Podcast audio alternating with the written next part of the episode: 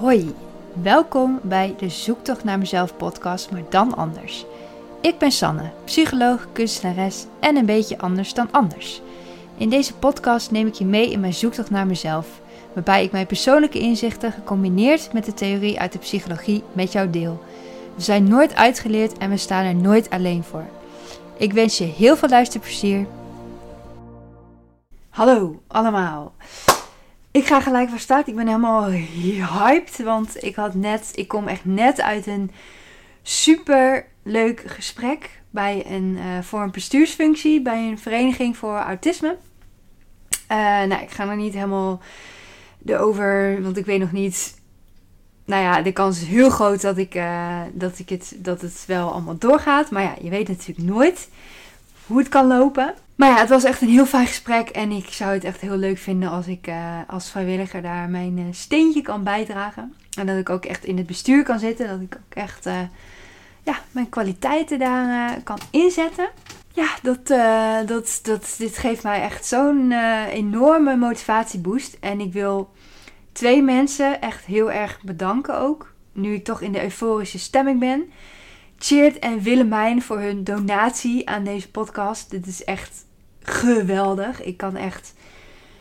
Ik, dat is, ja, kan het gewoon niet bevatten dat dit, dat dit gebeurt. Dat, ja, ik ben echt jullie heel, heel, heel dankbaar. Dus bij deze wil ik jullie ook even in het zonnetje zetten.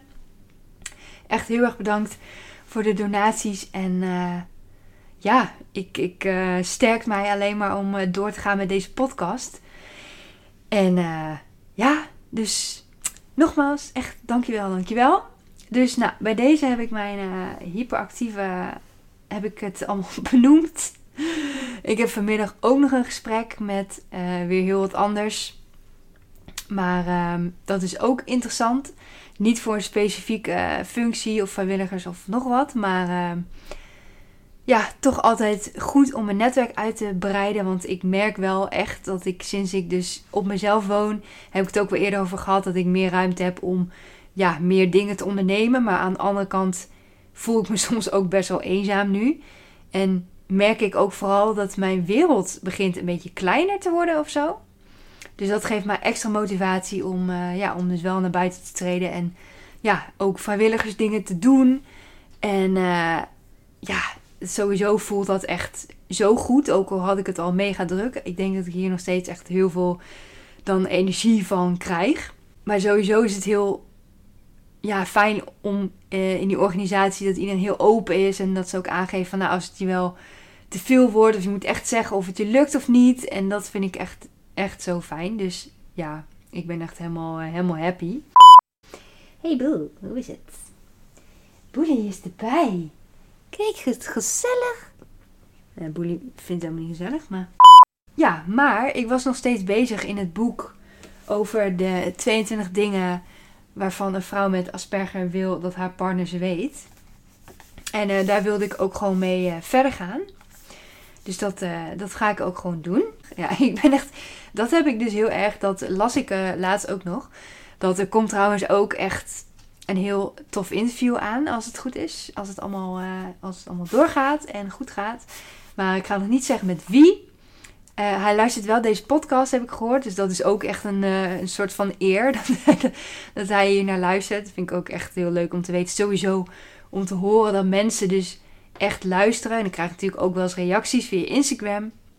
Dat mensen dus luisteren. Maar ja, dan komt het pas echt binnen of zo. Ook heel veel mensen vragen aan mij van ja, hoeveel mensen luisteren eigenlijk naar je podcast? En uh, eigenlijk weet ik dat helemaal niet. Want ik durf gewoon niet te kijken hoeveel mensen er kijken. Omdat ik denk van ja dat is, toch niet veel, weet je wel. En, maar eigenlijk doe ik het daar ook helemaal niet voor. Dus eigenlijk vind ik het ook helemaal niet heel belangrijk hoeveel mensen er nou naar kijken. Als ik al één iemand ermee kan helpen of inzicht kan geven of wat dan ook, dan is mijn doel eigenlijk al bereikt met dit. Want de podcast, ik vind het zelf heel fijn om te doen om mijn dingen te vertellen. En als er dus ook nog iemand luistert en het ook nog tof vindt en leuk vindt, nou dan is helemaal uh, mijn dag gemaakt. Maar ja, ja, ik wil natuurlijk wel. Mijn doel is uiteindelijk om nog groter bereik te hebben en zoveel mogelijk vrouwen te helpen. Mannen mag natuurlijk ook, maar inderdaad om mensen te helpen met autisme die, ja, die worstelen en ja, een, toch een soort steun kan geven in hun proces eigenlijk. Ja, dat is natuurlijk wel mijn doel. Dus ik mag soms wel iets meer gefocust zijn op uh, inderdaad bijvoorbeeld aantal views of wat dan ook. Misschien ga ik straks wel even kijken hoeveel. Maar, um, en dat groeit natuurlijk ook. Dus ja, vind ik ook lastig. En vorige keer had ik het ook over met een aantal volgers op Instagram. Dat ik dan me daar soms heel erg op kan focussen. En dat ik dan word ik soort van afgeleid van waarom doe ik dit eigenlijk? Weet je wel? Ik, ik vergeet dan van, oh ja, ik doe het omdat ik mensen verder wil helpen. En ja, daarom doe ik het. Niet omdat ik per se zoveel volgers wil. Dus soms dan verlies je dat uit het oog. En dat wil ik ook niet. Dus ik wil ook niet te veel focus daarop leggen. Maar toch heb ik een heel verhaal over. Maar goed, we gaan gewoon door. Um, oh jee. Ik weet niet meer waar ik ben gebleven. Vorige keer. Oh ja. Nou, dit is dus wel typisch als ik dus in een.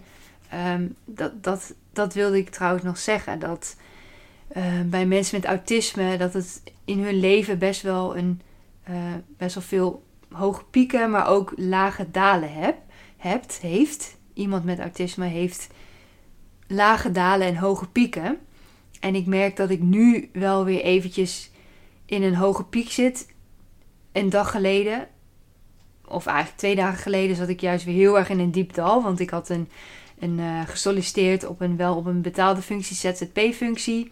En dan kreeg ik een afwijzing en ik kreeg ineens persoonlijke toelichting. Want ze hadden volgens hun zelf te veel berichten gehad.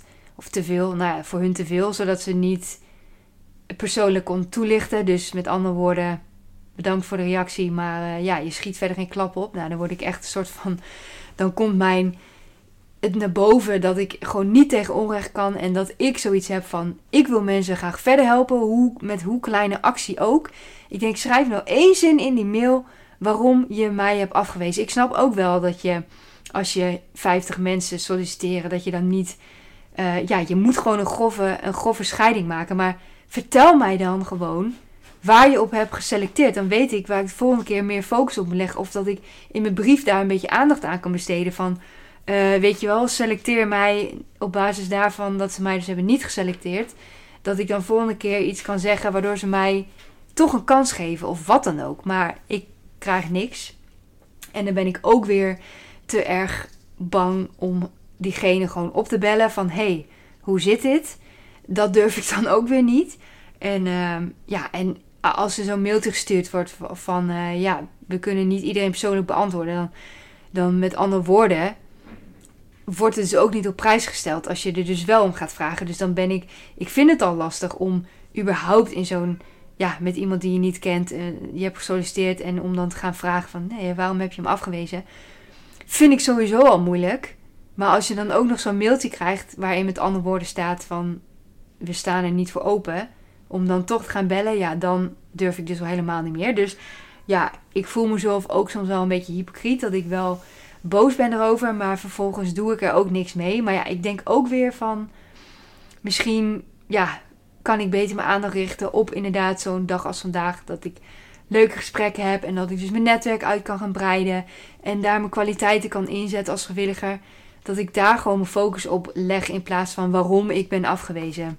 Wat waarschijnlijk om iets heel sulligs gaat. Want ja, je moet, je moet gewoon grove selectie maken. En nou ja, vaak is dat gewoon op niks gebaseerd. In ieder geval, ja, dingen waar ik misschien helemaal niks aan kan doen. Maar ja, ik wil het toch weten eigenlijk. Maar goed, ik zou het niet weten. Dus ik, ik uh, moet het ook gewoon een beetje loslaten. En ondertussen ga ik kijken waar ik was gebleven in het boek. Oh nee, kijk, nu, ik word dus heel chaotisch als ik dus in zo'n piek zit. Daar had ik het net dus over. Dat als ik dus in een euforische moment zit. Ik had dus door die afwijzing. Dan word ik echt even. Ja, dat voel ik echt van binnen. Dat doet gewoon echt zo pijn. Dat ik denk van. Ik wist gewoon zeker dat ik sowieso heel goed zou zijn voor die functie.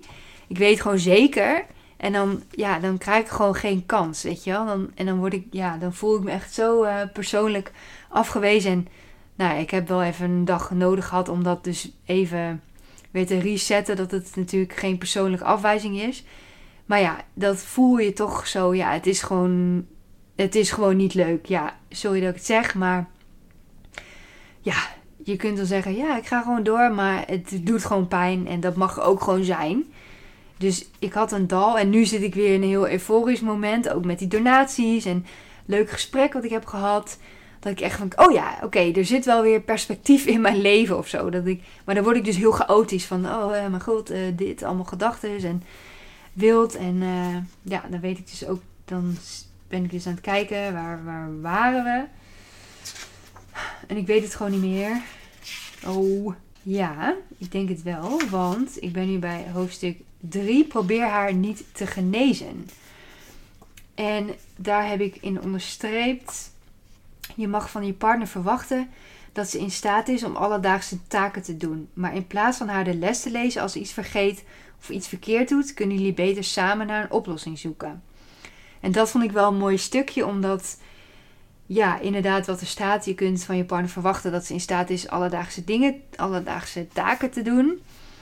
Alleen, ehm, ja, dat de mensen met autisme, die vergeten nog wel eens dingen of doen dingen niet zoals je het had gevraagd, omdat je het niet precies zo had verwoord.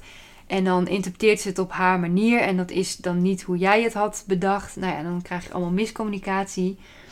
Maar in plaats van iemand de les lezen, en dat is sowieso denk ik in alle relaties wel heel goed om niet iemand de les te lezen, maar meer om te kijken van hoe kunnen we dit samen aanpakken dat het volgende keer wel gewoon beter gecommuniceerd wordt, zodat het wel gebeurt ja, zoals verwacht wordt. En nou, dat gewoon de verwachtingen een beetje duidelijk zijn. Dat is denk ik uh, sowieso belangrijk in een relatie. Maar een relatie met iemand met autisme is het denk ik nog meer, nog belangrijker. Staat hier ook, wat ik ook heb onderstreept, volgende punt. Is overbelasting kan ontstaan op momenten dat jij het niet verwacht. Na een etentje bijvoorbeeld. Er zijn dagen waarop ze oververmoeid is en ja, misschien zelfs een beetje depressief. Soms worden de constante uitdagingen ons te veel. Als dat gebeurt, hebben we de neiging om ons terug te trekken. En dan zegt de schrijver: Ik ben een redelijk succesvol persoon, maar ik ben nog steeds een vrouw met Asperger. Er zijn dagen waarop ik op de bank hang en niets anders doe dan drie Lord of the Rings film, films kijken. In mijn pyjama met ongekamde haren, etend wat ik aan troep in de koelkast kan vinden. Omdat het idee om mensen onder oog te komen me ervan weerhoudt om de straat over te steken naar de supermarkt.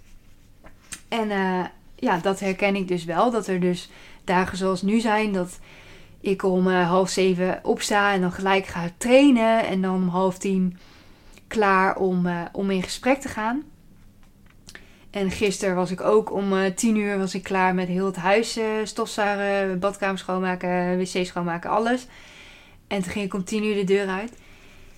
Maar soms zijn er ook dagen dat ik ja, ik ben altijd trouwens wel vroeg wakker, maar dat ik nog tot één uur s middags gewoon in mijn badjas rondloop. En dat ik gewoon helemaal tot niks in staat ben. Waarschijnlijk, um, waarschijnlijk komt dat uh, een van de komende dagen, omdat ik nu gewoon veel te wild ben. En ja, ik kan mezelf daar dan ook niet nog in temperen.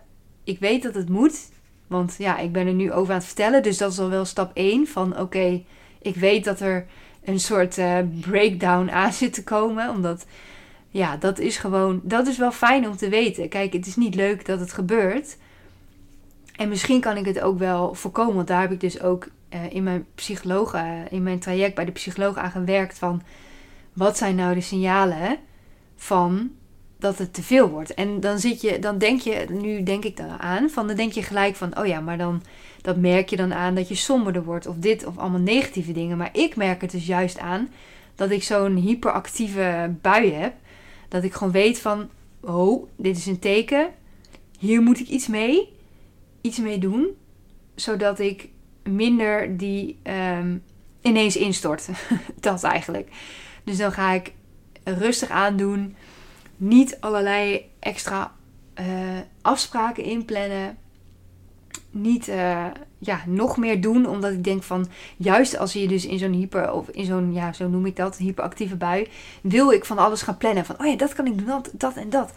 Maar dat moet ik dus eigenlijk juist niet doen. Ik moet, uh, of in ieder geval, ik weet, ja, dat weet ik gewoon nu van mezelf. Van ik moet wel rustig aandoen, ook al ben ik enthousiast. Er is tijd genoeg. Ik ik schrijf elke week eigenlijk ook op wat mijn, ja, mijn persoonlijke doel is eigenlijk.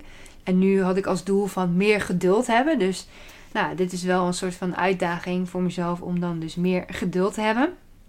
Dus de, dat ga ik doen. Maar ik herken dus wel wat er staat. Van dat er overbelasting kan ontstaan op een moment dat vooral je partner het ook niet verwacht. Als ik bijvoorbeeld zo blij ben en vrolijk en nou, alles, uh, niks kan uh, stuk gaan.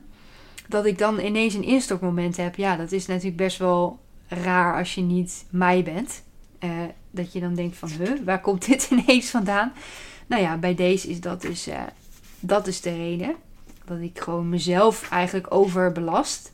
Met wat ik allemaal wil en wat ik allemaal bedenk. Dus dat is ook wel, ja, toevallig past dit stukje dus ook wel bij waar ik nu in zit. Dus dat is ook wel uh, fijn dat het, uh, ja.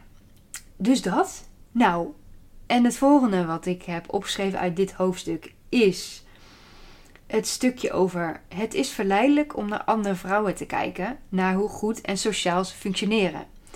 Vergelijk je Aspergirl, dat is die term die zij gebruikt voor vrouwen met autisme, vind ik, ik ben er niet fan van of zo. Maar nou, dat vergelijk je als spergirl niet met een NT-vrouw. Dus neurotypisch, neurotypische vrouw. Misschien heb je een collega die alleenstaande moeder is en succesvol in haar werk. Strak in het pak en op hoge hakken, die in het weekend de kleine Sam op tijd naar hockey en kung fu brengt, constant aan de telefoon hangt met vriendinnen en s ochtends koffie drinkt met andere moeders. Die vrouw heeft geen Asperger, maar wel haar eigen problemen en tekortkomingen waar ze mee worstelt. Niemand is perfect. En dat denk ik dat sowieso. Ik had het met een eh, vriendin van mij over, ook over relaties en dat soort dingen. En zij zei van, ja, jij bent gewoon een bijzonder persoon. Of met een vriendin. Oh ja, met de kapster had ik het over. Ja, mijn kapster, daar was ik gisteren. En uh, zij zei van, uh, ik ken haar ook al een tijdje. Zij is echt zo'n geweldig, geweldig mens, zeg maar. En ze zei van, ja, jij bent gewoon een bijzonder persoon. Dus voor jou, ja, jij moet inderdaad echt iemand hebben die die dat ook aan kan. Of die, ja, die daarvoor open staat. Want heel veel mensen, heel veel mannen willen gewoon een standaard vrouw. En ja, die gewoon uh, haar ding doet en een carrière en nou ja, al, al, dat soort dingen. Ja, bij mij is het gewoon heel anders. En ik ben ook gewoon een ander persoon. En gisteren had ik ook het inzicht van dat ik dus zo'n mailtje krijg, zo'n afwijzing van we kunnen je niet persoonlijk toelichten. En heel veel mensen die accepteren dat maar gewoon van oké, nou ja, het is wat het is. Maar ik accepteer dat niet.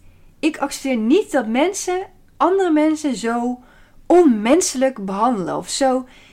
Hoe, hoe. Kijk, ik wil dan. Kijk, ik kan ook bellen aan haar en vragen van. Uh, nou, wat is de reden? Maar wat ik dus eigenlijk wil, is dat niemand dat ooit meer doet. Dat niemand ooit meer een mailtje stuurt. Als je nadat je facturen open hebt gezet. Vliegt een vliegje voor mijn hoofd.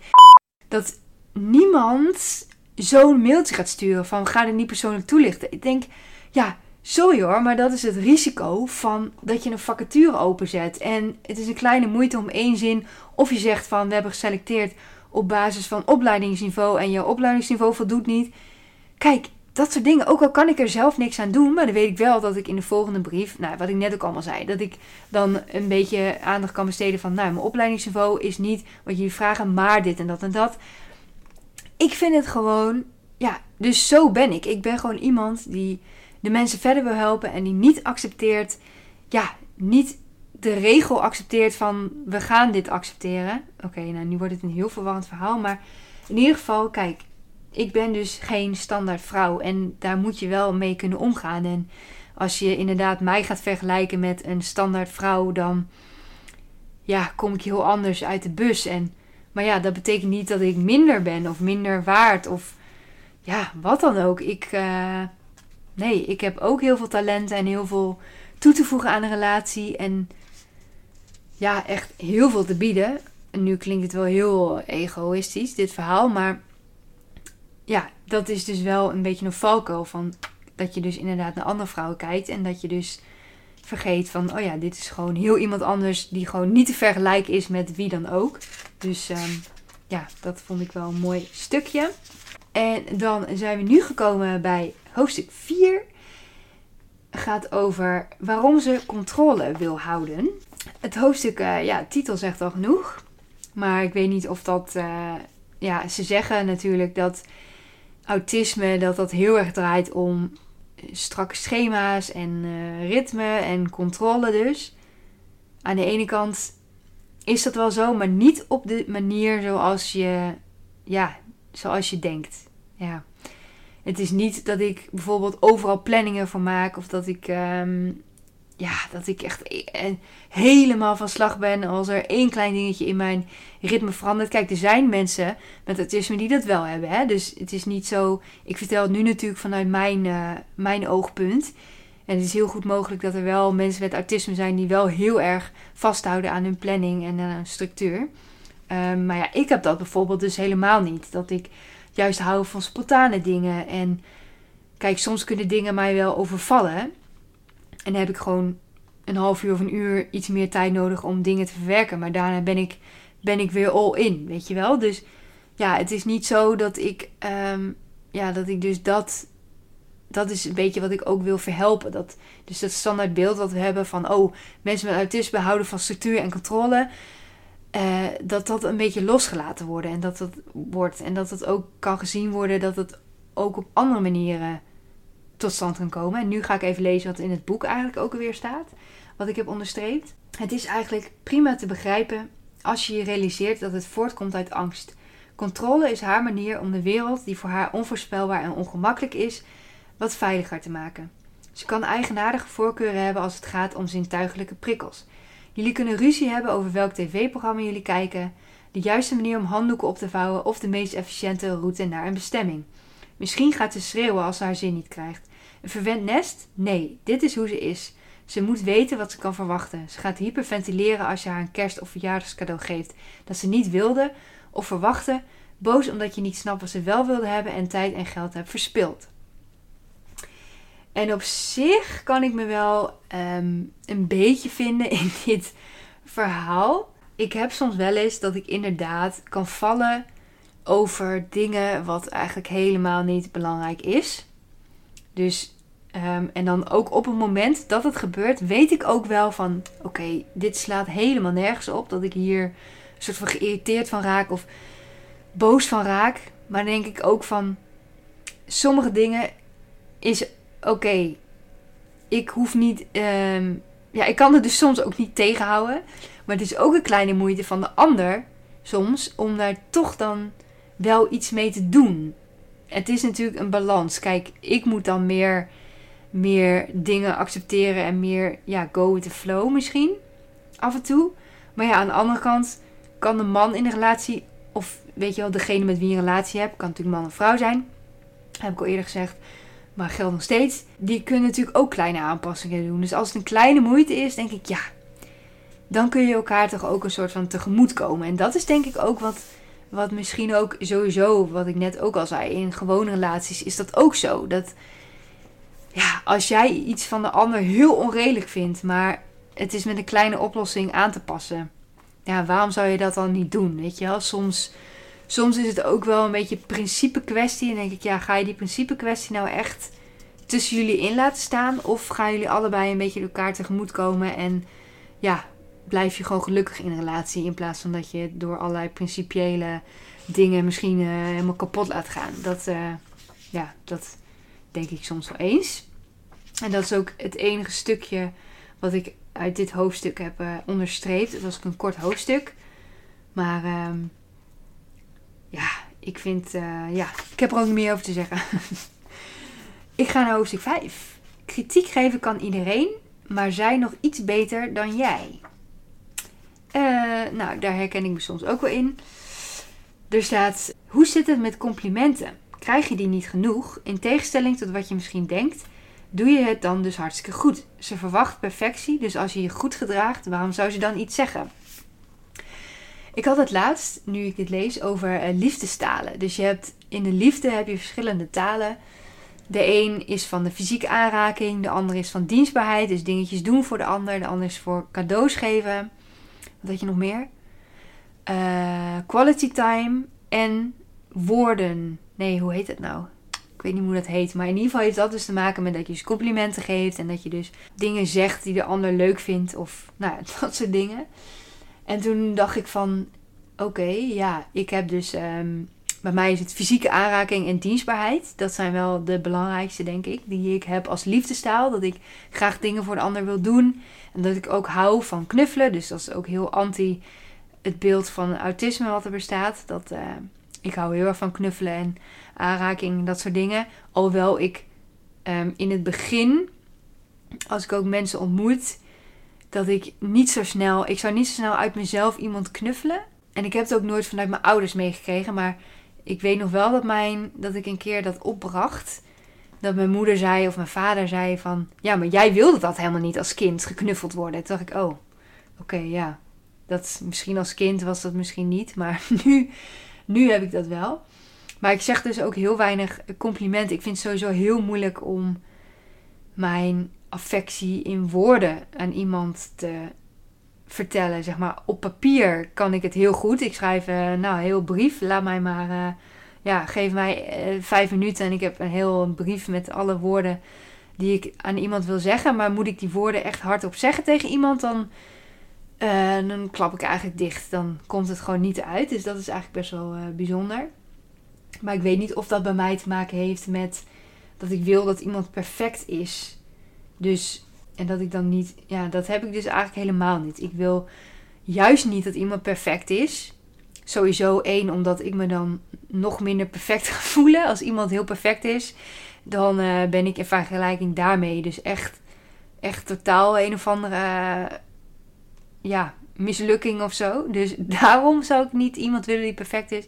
Maar sowieso vind ik het juist mooi. En dat zei ik laatst ook tegen mijn kapster. Dat we het hadden over van hoe unieke personen wij allebei zijn. En dat ik wel steeds meer ben gaan houden van mensen die dus anders dan anders zijn. En dat dat wel echt in mijn leven ook wel gegroeid is. Want vroeger had ik dat veel minder. Had ik dat helemaal niet zo. En nu zoek ik juist de mensen op die een beetje anders denken of anders zijn.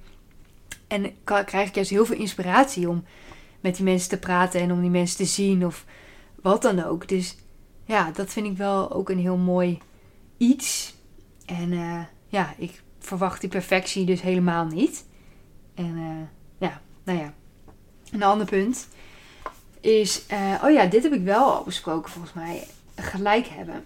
Als zij gelijk heeft en jij niet, zal ze je niet laten winnen om je ego te strelen. Oh ja, nee, daar had ik al eerder over, omdat het in het begin van het boek al een beetje werd genoemd. Dus daar ga ik nu niet meer heel verder op in, omdat ik het al, al lang heb besproken.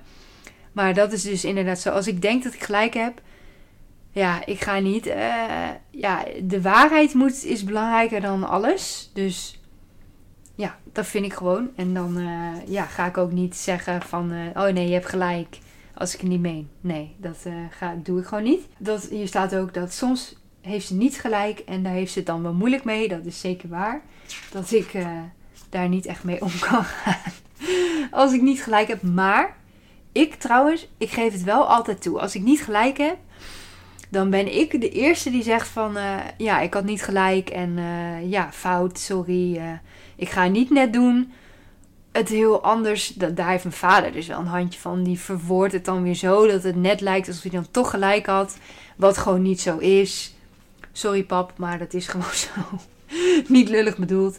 Maar ja, hij heeft het daar moeilijker mee dan ik. Ik heb zoiets van, nou ja, oké, ja, fouten maken kan gebeuren. Dus ja, doe niet zo moeilijk. En uh, nou, daarna ga ik wel weer door. En hier staat ook nog een stukje over kritiek. Dat we daar heel gevoelig voor zijn. En ehm, ja, dat herken ik ook wel heel goed. Dat, ja, nou, net zoals met die brief dus. Dat ik dat dus direct heel erg zie als een persoonlijke afwijzing. Terwijl, ja, zij kennen mij nog helemaal niet. Dus hoe kunnen ze jou als persoon afwijzen als ze jou eigenlijk niet eens kennen? Maar ja, ik denk dan van, ja, ik uh, ben niet goed genoeg omdat ik heb niet, uh, ja, wat zij wilde, heb ik niet. Dus dan ben ik niet goed genoeg. Ja, sowieso is het, is het gewoon, afwijzing komt gewoon veel harder binnen bij mij, denk ik, dan bij andere mensen. En ik ben blij dat ik nu ook, zeg maar, zelf in een betere mindset zit. Dat ik, dat ik ook beter daarmee om kan gaan. Want dit zou, het had een moment kunnen zijn dat ik echt helemaal in een dip terecht zou komen. En, en dat is niet gebeurd, in ieder geval nog niet. Misschien uh, ja, naar de derde afwijzing dat ik dan wel zoiets heb van... Ik kan niks meer. Maar ik ga wel proberen om dat dus te voorkomen. Dat, uh, ja, dat sowieso kritiek. Ik wil het gewoon graag goed doen. Dat is het. En ik, ik loop al een soort van op mijn tenen met het masker. Om een beetje mee te doen met de maatschappij. Om ja, niet, niet te raar over te komen. En om, ja, ik moet gewoon heel hard mijn best doen om mee te komen en te doen. En dan als het dan ook niet lukt, als je dan ook nog kritiek krijgt, ja, dat is gewoon echt heel naar. En dan denk je, ja, maar ik doe al zo hard mijn best, weet je wel. Ja, dat. Dat is denk ik uh, waarom het harder aankomt, kritiek. Maar ik weet nu wel meer van mezelf dat ik wel een mooi persoon ben. En ja, die donaties die, die versterken mijn gevoel van eigenwaarde. En eigenlijk moet je dan natuurlijk niet buiten iemand anders leggen. Maar ja, het, het is toch wel mooi. Het is wel mooi meegenomen in ieder geval. Dus dat is sowieso leuk. Ik wil nogmaals, ja sorry, maar ik wil gewoon nogmaals dankjewel zeggen voor Cheert en Willemijn. Dus bij deze bedankt voor het luisteren of kijken. En ja, we zitten al, ja, ik zit al over de tijd, dus ik ben alweer aan het uh, afronden. Ik, uh, dat, ja, ik denk dat ik het ook gewoon hierbij hou. En ik ben nog lang niet klaar met het boek, dus genoeg, uh, genoeg inspiratie uit het boek. En natuurlijk hou ik jullie op de hoogte ook over de vrijwilligersfunctie en wat ik daar allemaal ga doen. En um, ja, natuurlijk, want de vereniging wil natuurlijk meer op de kaart brengen. Dus dat, ja, deze podcast is natuurlijk ook een mooi platform om uh, daarvoor te gebruiken, denk ik. Dus ik ben benieuwd hoeveel van jullie de vereniging ook al kennen. Dus nou ja, daar uh, later meer over. Voor nu hou ik het hierbij. En heel erg bedankt. En ik heb nu al heel vaak bedankt gezegd, maar nou, kan je nooit genoeg zeggen, weet je wel. Die liefdestaal, ik uh, word er toch nog goed in. Blijkbaar dat ik uh, mijn dankbaarheid heel erg uitspreek. Dus bij deze bedankt en tot de volgende keer. Doei!